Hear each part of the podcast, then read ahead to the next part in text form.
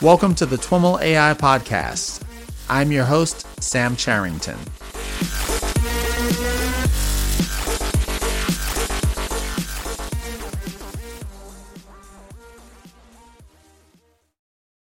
All right, everyone. I am on the line with Nasrin Mostafazadeh. Nasrin is a senior AI research scientist at Elemental Cognition in New York City.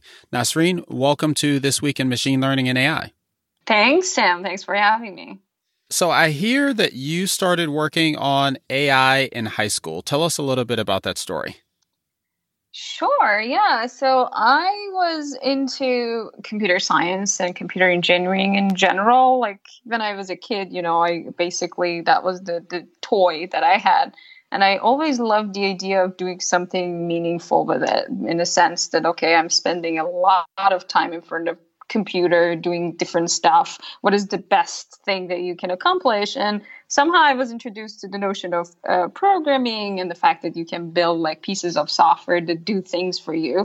And to me the idea of building a piece of software that kind of automates what you do was really intriguing which is how i got into robotics initially. So you know i started working on uh, robotics with a couple of my really great friends back in high school that uh, you know it ended up we ended up competing in RoboCup competitions which is this uh, you know annual worldwide uh, competitions uh, among different roboticists uh, to you know accomplish different tasks basically with robots. And yeah so the story you know will go forward with like how i did that for like a year and a half and it was fantastic and we accomplished a lot and um, I was always under the impression that it's actually a very complex task, right? You build these multi agent uh, systems that are capable of integrating their reward model with like different communications within the agents and like control aspects like mechanics, imagine electronics, and all those sorts of things are really complex. And then um, somehow through some, through some things that I'm not going to tell the story of today, uh, I got introduced to the idea that natural language understanding and natural language processing as a field in general is much more complex than uh, robotics, and that kind of blew my mind. Like. Uh, as I said, I thought I'm working on something that is, you know, super high tech, which it was, but turned out that uh, at the time, this is like 12 years ago, um, there were no AI systems that could do natural language understanding at the level of a four year old kid. So, this was an interesting challenge for me to take, which is how I kind of switched gears and started working on natural language understanding and natural language processing since then. And so the focus of your work since then has been largely centered around this idea of event centric contextual modeling in language and vision. What exactly mm-hmm. does that mean? Yeah, so um, I think we can, you know, start with the events first, right? Uh, so I've always been interested in looking at the world basically through the lens of events because events are such central entities of the world through which we, you know, go about our daily lives. We see things that happen as a result of some stuff that happened, which is an event. So an event can cause something else and then our understanding of the dynamics of such events and how they shape our world on a day-to-day basis is really, you know, crucial part of uh, any kind of cognitive ability. And that makes, you know, me and a lot of other AI scientists uh, very interested in modeling events.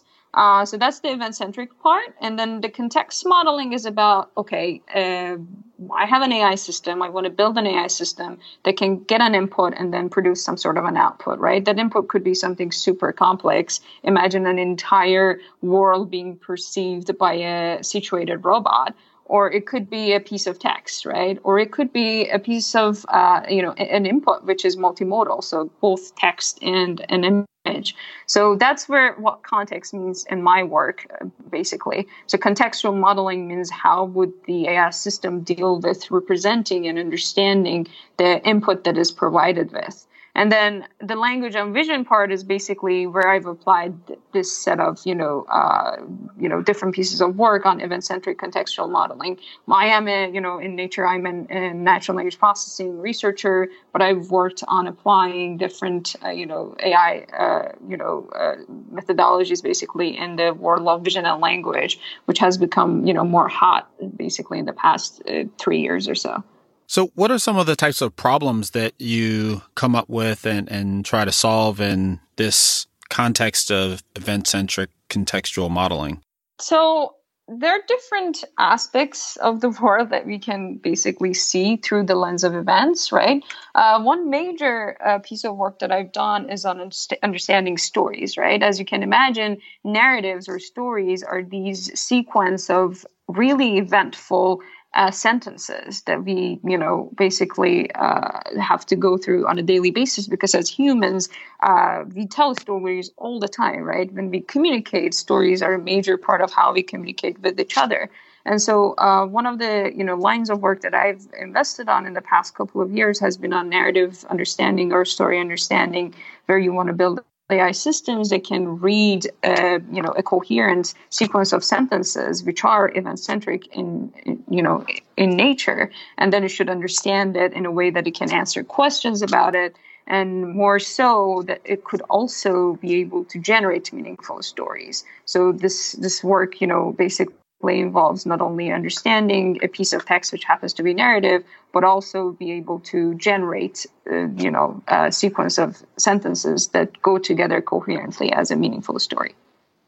And so how do you tend to approach that type of problem uh, yeah. So, uh, the you know there are different things that you should uh, take care of, right? If you want to build an AI system that can, say, understand stories.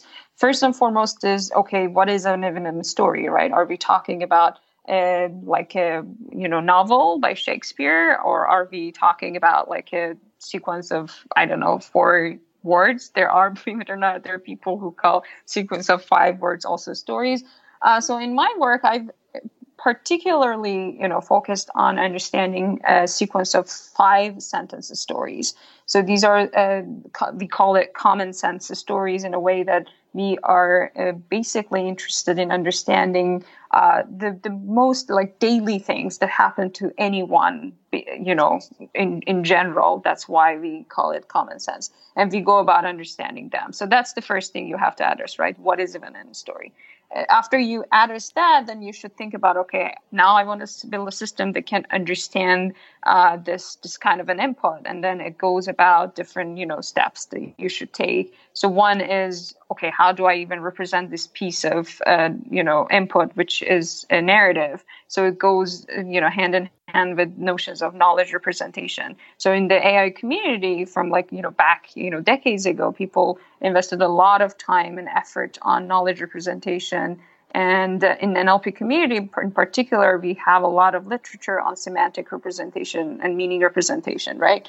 Uh, so in my work, I'm mainly interested in extracting events, right? So what is in particular important about this story? Let's call those events and let's extract those and call it the kind of representation that I'm interested in. So that will be the basically the second thing you do. And then the third thing is okay, now I want to, you know, basically connect the dots. What, how do I know what are the stereotypical relations that ex- exist between these events in a story? And then that will give you this so-called narrative structure of a story that you can basically get in as an input to any other you know system that wants to say answer questions about this story. So that's more or less you know in big picture how you would go about story modeling. Uh, so you started out with talking about how the first thing to understand is what is a story but it strikes me that there's also this question, you know, what what do we even mean by understand uh, mm. when we're mm. talking about a computer understanding mm. a story? And there's more to it necessarily than you know answering questions. How do you model or assess a computer's ability to understand a story? Or is that even you know part mm. of what you're trying to get at or is it more performance on individual tasks? Yeah that's a very good question right? And i would say a fundamental question for the entire ai community So the way we go about defining what understanding even is in the field these days is through these benchmarks that we define, right? So actually, I personally, uh, you know, contributed to a benchmark for story understanding, which is the story cloze test.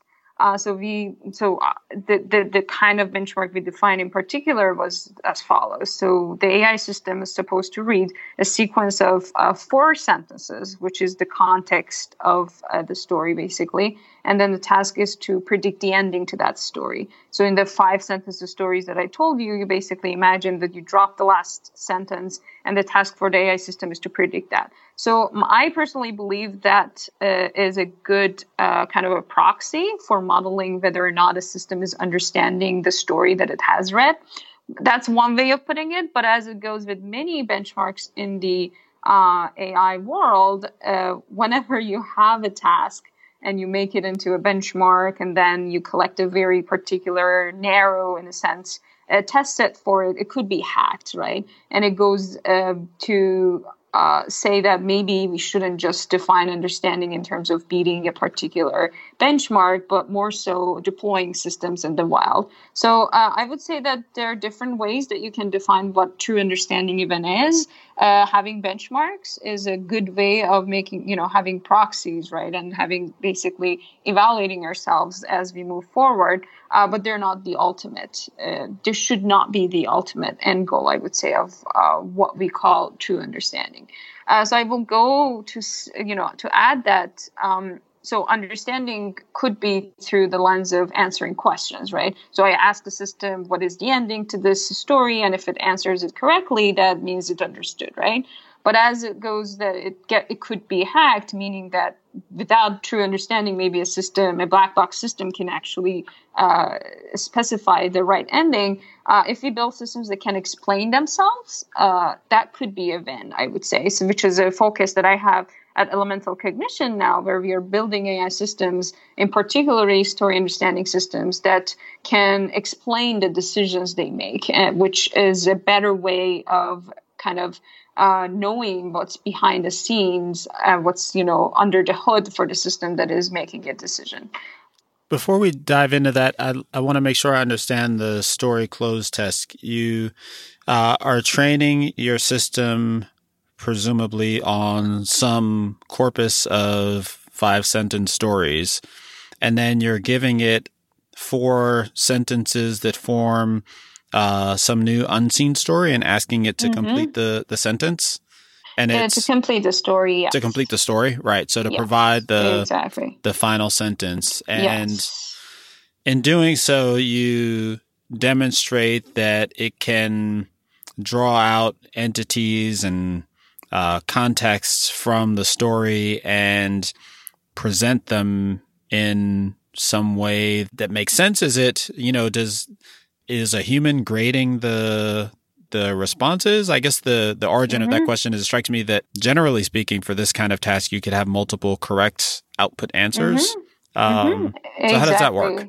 Exactly. So that's actually what we did. We ended up collecting alternative endings, and then the AI, you know, system is posed with two alternatives. One is a wrong ending, one is the right ending, and then the task is to choose the right one. So that's actually the kind of a classification task that we ended up doing. Ah. But as you can imagine, the task could be generation, right? The agent could be just posed with the four sentences, and then the task is to generate the ending, basically open ended, right? As opposed to multi choice uh, question.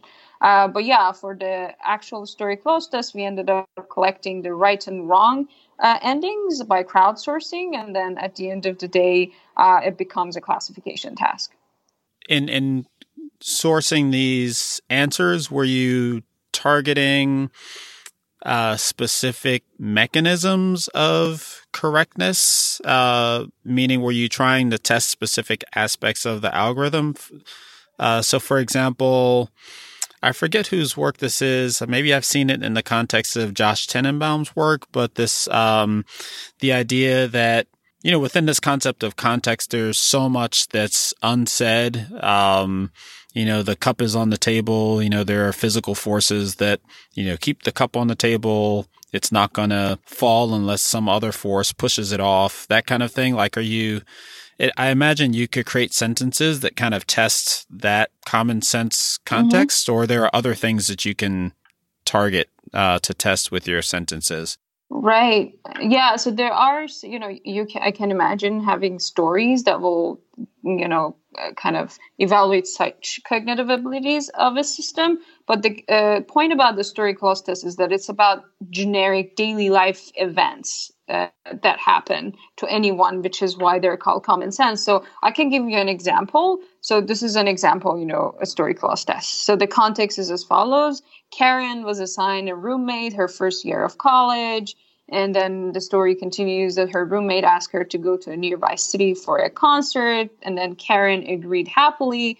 The show was uh, absolutely exhilarating. And then there are two alternative endings to the story. Uh, one is Karen became good friends with her roommate, and the wrong ending, uh, the second ending, which I gave it away, is the wrong ending is Karen hated her roommate, right? So this is the level of complexity and generality, actually, that we are uh, tackling for the story cloze test. So it's really about a daily uh, story that has happened can happen to anyone. And in particular we have crowdsourced these as i said by very generic prompts to the workers. So it's it's more about predicting the next event which happens to be the uh, you know ending to the story yep. as opposed to the kind of phenomena that yeah you described.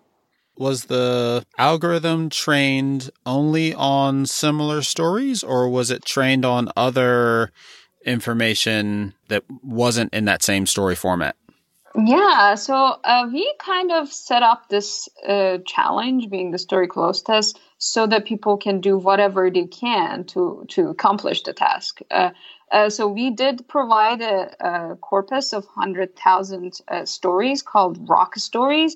These are full five sentence stories that actually people can use kind of as a as positive examples. They can mine you know narrative structures from them. They can build like models that predict like what happens next in the story and so on. But it's not directly labeled data for the task of story cloze test and given that we are we've left people you know free to use whatever corpora out there whatever resources common sense knowledge bases or modeling uh, techniques that they have to tackle the task so that's basically on our end. We wanted people to, you know, the research community to basically improvise and be creative and bring in their own resources. Um, so yeah, that that's that's about it. What kind of engagement or uptake have you seen on this test? Have you seen any interesting approaches to building out uh, algorithms to? Yeah.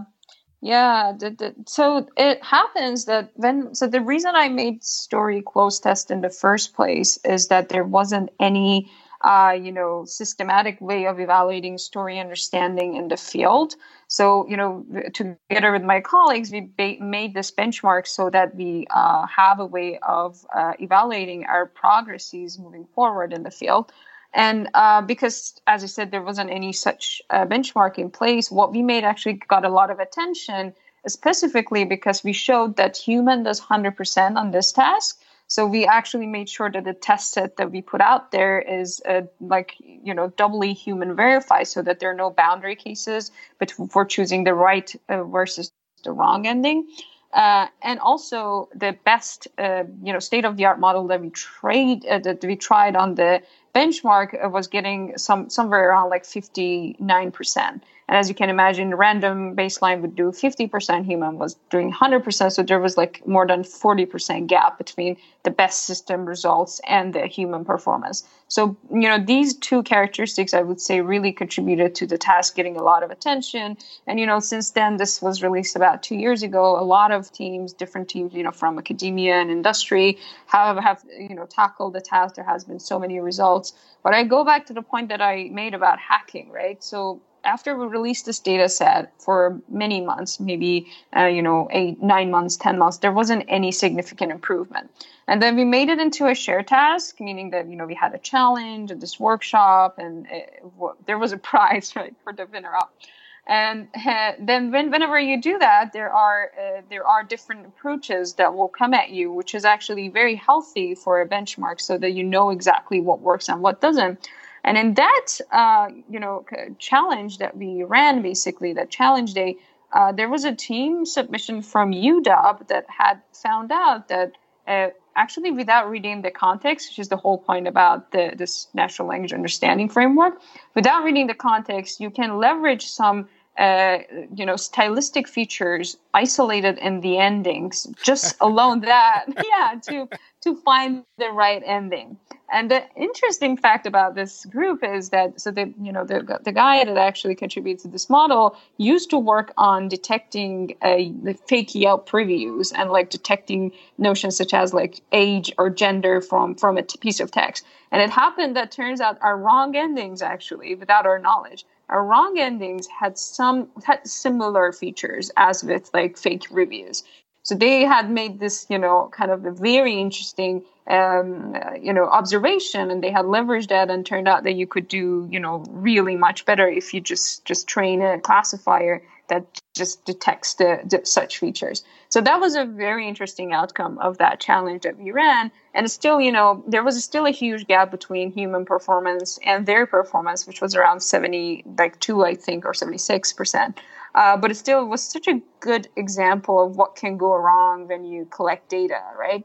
For a narrow task, as I said, in AI.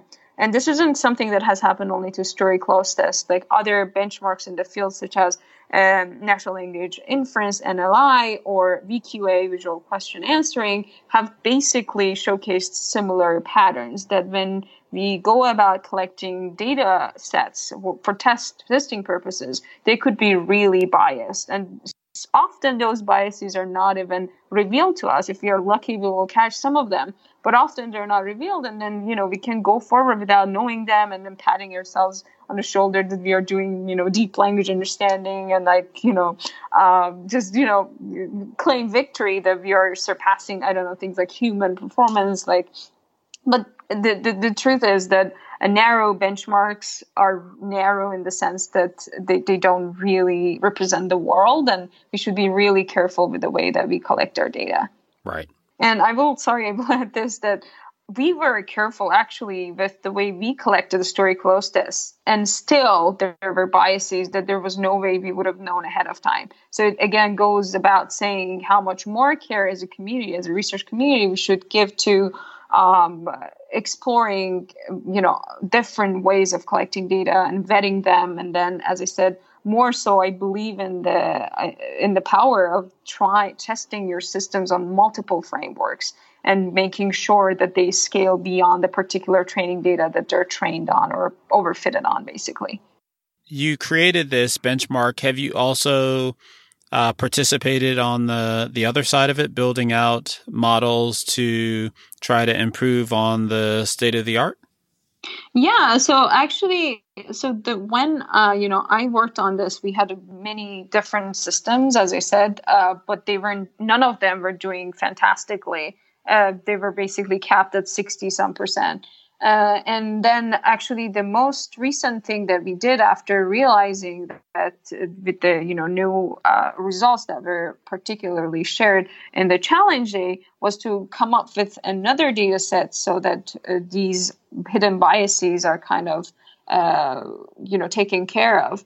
And so now you know uh, our research the research team that i'm working on right now at elemental cognition we are working on different kinds of stories that uh, are not exactly ROCStories uh, but technically you know you can uh, test and you know evaluate our system on ROCStories as well. But it's just a more challenging task that we are tackling right now than the story cloze test Tell me about the the types of approaches that you would take uh, for you know either of these types of tasks. I guess when I hear semantic representation, the first thing that I think of from a deep learning perspective is like mm-hmm. embeddings. Mm-hmm. Um, are there does that come into play? Are there other yeah, what are the kinds absolutely. of techniques that come into play?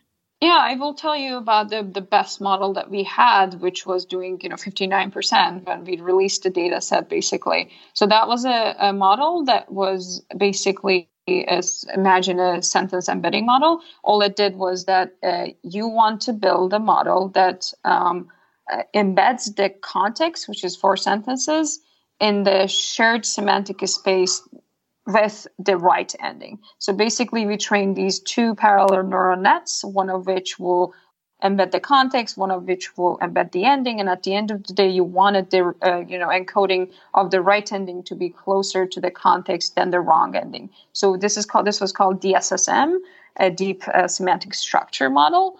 Uh, that did like the best within the you know multiple models that we had initially tried for this uh, story cloze test. And then actually, I will go about saying that the current state of the art as as as about like you know released uh, uh, data points uh, about a month ago was from OpenAI, where they had they have this nice uh, piece of work that is uh, you know transformers that are also pre-trained on like a large language model uh, that are doing actually really a good job, 86% on the story cloze test. So that's that goes about telling you that uh, there is there, there are a lot of regularities that you can leverage by just you know reading a lot of corpora out there and building a language model. So that's so, sort of not exactly what I would have uh, predicted uh, in terms of uh, what would be the best model that can tackle uh, story understanding. But the recent results show that actually a very strong language model can do a good job in predicting the ending. With the language model that they trained, was it trained specifically for this task or was it trained generally no, like training an the, embedding space generally? yeah so the interesting thing about that work uh, actually was that uh, which kind of makes it, you know, sets it apart from the other systems that have been submitted on our story cloze test benchmark was that it was actually a generic language model, it was this very big language model that is pre-trained and then tuned for our particular uh, story cloze test. So story cloze test comes with a validation and a test uh, set. So validation is what people usually use for, for tuning purposes. But the nice, uh, as I said, the nice characteristic of OpenAI system was that it was a you know pre-trained generic language model. That is actually, I will add this that I told you that we have now. We are working on releasing a new uh, story cloze test uh, version. Uh, a new version of the data set that uh, kind of bypasses and uh, helps with uh, you know improving the kind of biases that people had found out about the data set and we tested the OpenAI system, and it was the only system that was still having a very high performance eh, on the new data set which goes about saying that turns out the other uh, you know submitted systems were actually leveraging the biases as opposed to doing true language understanding. Is there a way to characterize whether the the OpenAI system is just better at leveraging biases, you know, as opposed to be, kind of right? true that's, understanding? Yeah, is there a way yeah to... that's a very good point. And I actually I I do think that there's no way for us whether or not there are some hidden biases in in any of the data sets that we are benchmarking our progress on. And until we get to a point that we can really deploy a system in the wild and see that they can basically models different kind of complex inputs and then generate different kinds of complex outputs. There's no way of guaranteeing that right? I'm, I'm sure that our new data set that we're about to release also has has new biases that we are not aware of right? And there's a very good chance that the OpenAI system, as an example, is just doing a better job at, you know, again, like memorizing different sorts of uh, irregularities that are hidden. Um, so I think there's there's just really no way of knowing that. But I guess as long as at least we have better practices in place for uh, you know t- t- testing and evaluating our systems on a variety of benchmarks, we are in a better shape. One of the points you raised earlier was the idea of systems that can explain themselves. Now that can mean a lot of different things. But one of the things that it can mean is that a system like this OpenAI system or some other system with this capability can uh, describe, you know, why it is uh, producing the the sentence that it's producing or choosing mm-hmm. the sentence that it's that it's choosing. Uh, is that when you say explain? Uh, is that the the focus mm-hmm. of your work?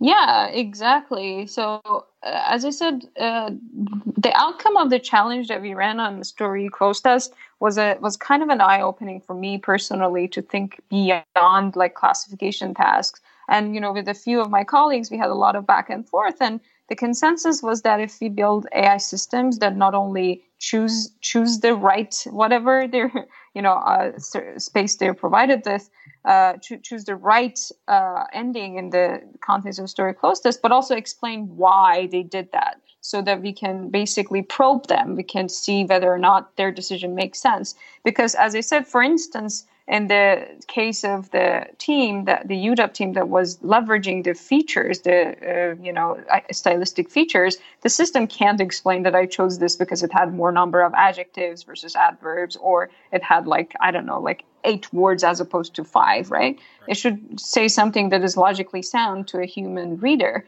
Uh, so that's yeah. Back to your point, that's exactly what I mean by explanation, and I do think that.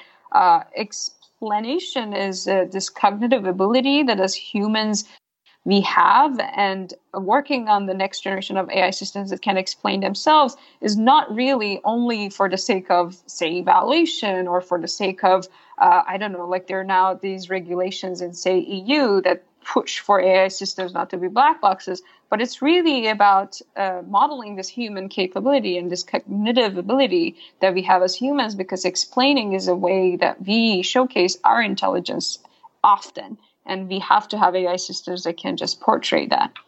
And so there are different ways of approaching that. Some take the explanations from an intrinsic perspective and try to mm-hmm. introspect on the actual model that's doing the deciding and and put what it sees there into words and others take more of a, an external perspective and try to apply some other model to the primary model to generate explanations. Mm-hmm. How does your work in this space approach that uh, distinction? Yeah, so I personally, th- this is my my personal view. I personally, first and foremost, I believe that nat- uh, the explanation should be in natural language form, right? So there are different pieces of work, of a lot also in the vision and language community, that they uh, basically count your um, attention features as the way of explaining why a system, you know, say chooses a particular you know outcome versus another. But I count uh, natural language explanations as a reasonable uh, way of interfacing with human. Uh, so back to your question about uh, there being two disjoint uh, modules that will one of which will do the prediction, let's say one of which will do the generation.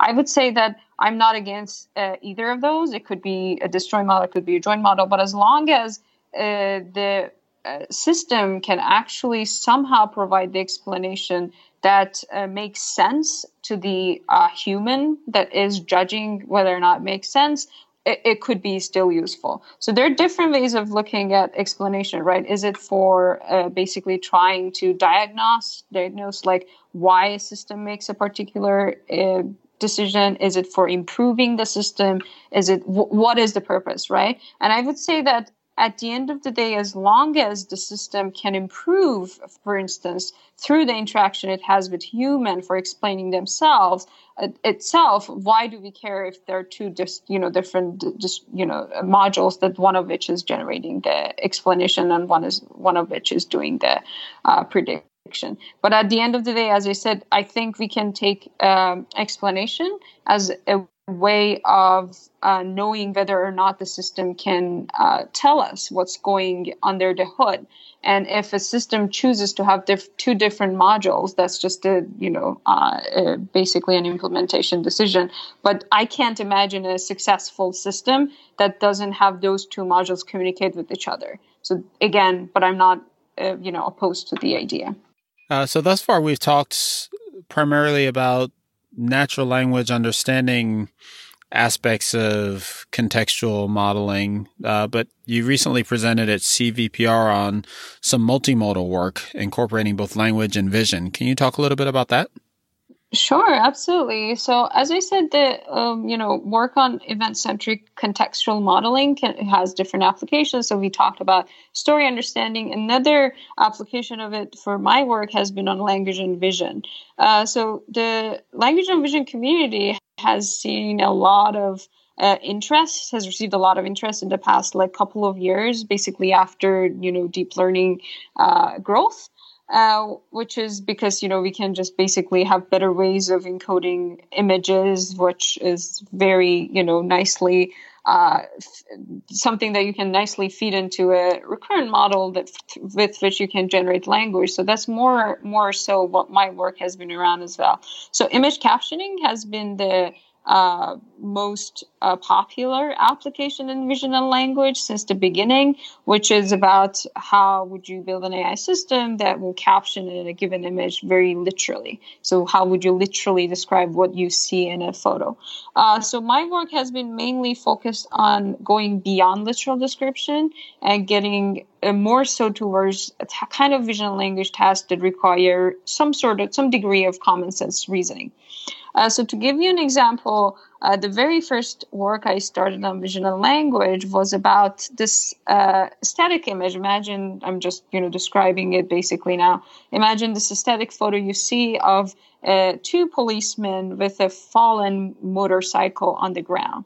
And as human beings, when we see this, right, we, the three ob- static objects, right, two policemen and a fallen uh, motorcycle uh, from these three static objects, we go beyond, we connect the dots, and we infer that, oh, there should be a notion of injury, or oh, there should have been a motorcyclist, right? Or oh, like there should have been an accident here.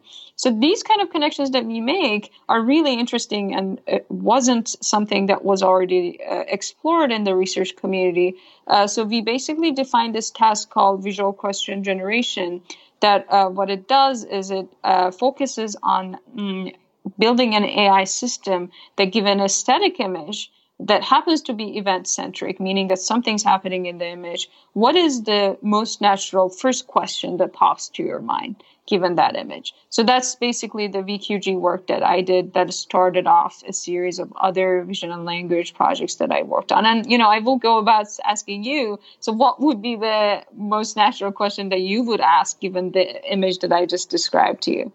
Uh, at the highest levels, like what happened? Yeah, what happened exactly? So we understand that something should have gone wrong or should have occurred that you know caused that scene. Yeah, what happened? Is the motorcyclist alive?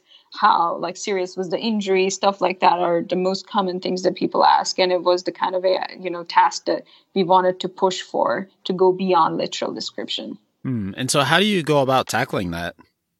Yeah, so we basically built it. First and foremost, you need data, right? So we collected our own data set called VQG, which was on more more so on event centric uh, images. We queried like Bing search engine to get uh, images that have something happening in them, say fire, earthquake, injury, stuff like that, or an accident.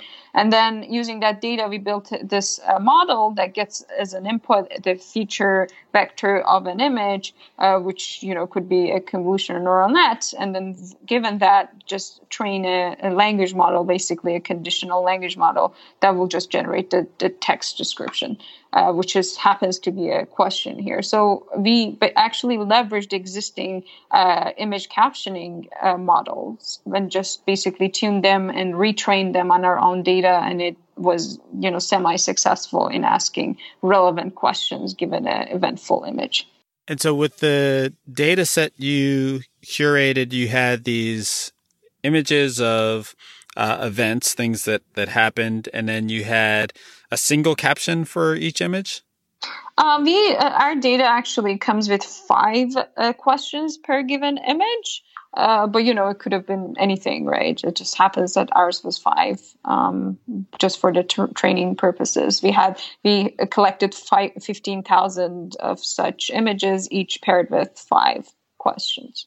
And is the task structured in such a way that it's uh, classification or generation of a new sentence based on? It, yeah, that's a very good question. It is generation here. And as it goes with uh, any generation task, you have the problem of, okay, how would you even evaluate, uh, which is a major, you know, problem in the community. Uh, so here we, we just, you know, try different metrics that are classically used in the vision and language community. There are different methods, you know, you can use BLEU, you can use uh, Meteor. Uh, we just use Delta BLEU, which happened to correlate the best with the human judgment. So, can you elaborate on on that? What is Delta BLEU? What are the inputs to that?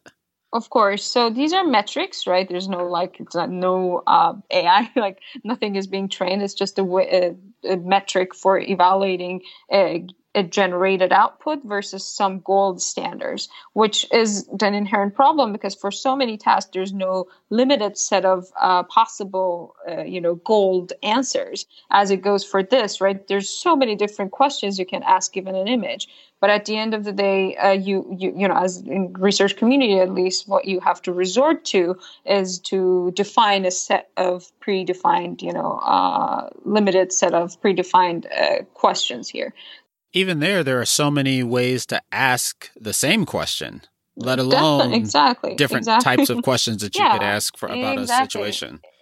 Exactly, which goes goes to saying that to what I just said that it's just inherently problematic. We do, I would say that we yet don't know how to evaluate language generation, okay. uh, which is not machine translation. So in machine translation, even although even in machine translation, BLEU, which is this metric of how would you uh, evaluate how good of a tra- job you've done at translation, there even people use BLEU, which which you know there, there are different pieces of work that show that even that doesn't correlate with human uh, judgment that strongly. But even in machine translation, the, ta- the task is much more defined, right? The semantic content of the source language is really close to the semantic content of the, uh, you know, the language that you're going to. Whereas in dialogue or in story generation or in this vision language test that I just talked about, it's not nothing is, uh, you know, set uh, predefined.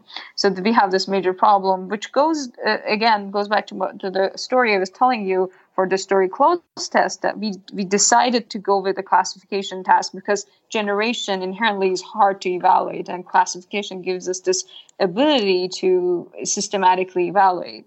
Um, so yeah, anyways, with uh, the uh, you know, st- the language and vision work that I told you about, we used we ended up using Delta BLEU, which is this metric for uh, basically counting the number of words that occur in the generated uh, output versus the gold uh, few human authored uh, you know questions that you have in hand so you generate a question based on the image you, and you're evaluating the performance of or you're evaluating that question based on Delta BLEU and presumably mm-hmm. you're crowdsourcing the gold standard answers? Exactly. Yes, it's it just comes from the, the data set, right? So right. the fifteen thousand data you know points that we collected, we set aside a portion of that for test where that Delta BLEU, uh, you know, human authored uh, gold um, questions come from.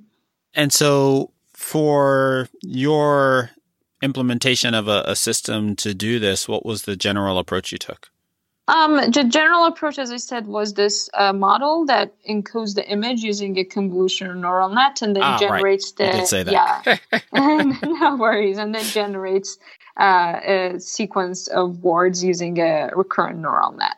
Uh, and these are, you know, there's this uh, recurrent neural net language models are really strong in uh, generating grammatical outputs, meaning local coherent coherency but they're not really good at uh, capturing intricacies and generating basically contentful sentences. As you may have seen, you know, if you look at the uh, kind of language that chatbots generate or a lot of such vision and language uh, pieces of work, uh, often the, the generations are bland, meaning that they're, you know, they're usually safer on the safe first side. Mm-hmm. They don't have a lot of con- contentful words or events or stuff like that. Uh, but they do re- a really good job in generating uh, coherent uh, sentences. And did your work uh, try to address that? Yeah, so there are different. So we did, you know, we did try different things. It's just the, the, uh, you know, the question is, okay, I have this system that generates different kinds of output. People usually have this n best list that they re-rank. So basically, when you are generating, at the end of the day, you can have a, you know, search, right? And then the question is how to do that search better so that you hit the uh, ones that are more contentful. So there are like different little tricks in the paper we had at the for the uh, VQG work, visual question generation that I just told you about. We had this very simple heuristic that uh, if uh, if in your NBEST list you have a sentence that has verbs in it, give it a higher rank or if it, you have a longer sentence is most possibly a better sentence. And then you put all these different yeah features together and then you tune your model. You use MERT uh, but there are different kind of you know rankers you can use out there. But you know it's not a solve it's a it's a serious problem we have uh, for the you know basically these kind of recurrent neural net generations. And, and when you described this earlier you i think you described it as a conditional language model is mm-hmm. that right yeah i mean yeah so you have to have a way of conditioning on the input right here the input is the image the input could have been anything, right? In the case of story generation, the input could be the previous sentence. Uh, here, uh, we want to generate using the image. So we condition the generation of the language on the feature vector of the image. I'm trying to to visualize what that looks like or how that mm-hmm. is implemented. You know, when I think about RNNs and time steps and all that kind of stuff, where does the the feature vector of the image come into play, or is that the input at these time yeah. steps?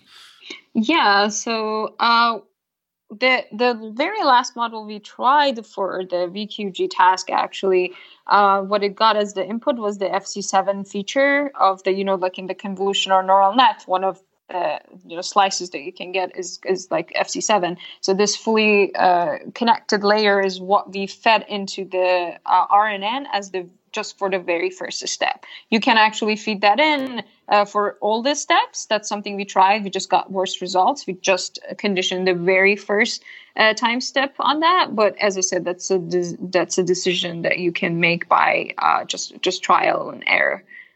Awesome.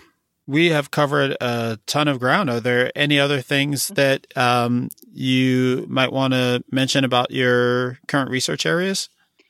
Um, yeah, I think we, covered a lot. Uh, I think that uh, what I would conclude this this um, you know today's time with is to just mention that I I've chosen to work on the topics in AI that I found to be really challenging in terms of uh, the amount of work that still is needed to be done to even you know scratch the surface.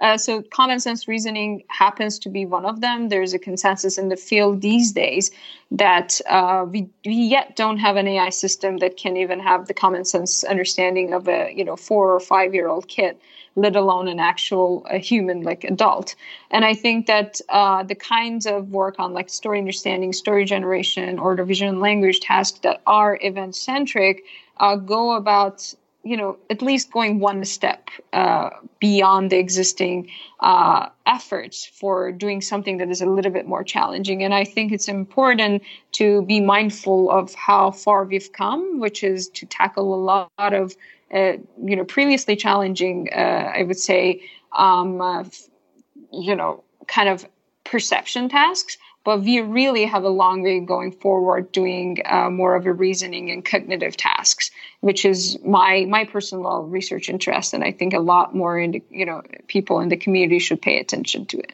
Well nasrin thank you so much for taking the time to chat with us. Thank you. Thank you so much for having me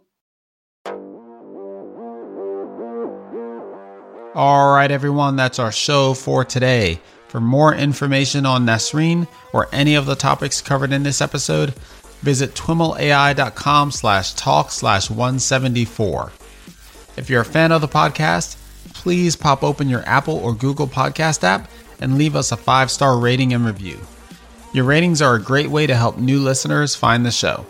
As always, thanks so much for listening and catch you next time.